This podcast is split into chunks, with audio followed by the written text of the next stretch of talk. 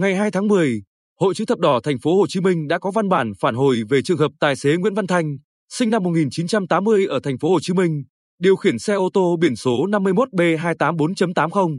có dán biển hiệu Hội chữ thập đỏ thành phố Hồ Chí Minh, chuyến xe nghĩa tình chung tay đẩy lùi dịch bệnh là mạo danh, đồng thời đề nghị các cơ quan chức năng làm rõ trách nhiệm của tài xế và công ty đã mạo danh để xử lý theo quy định.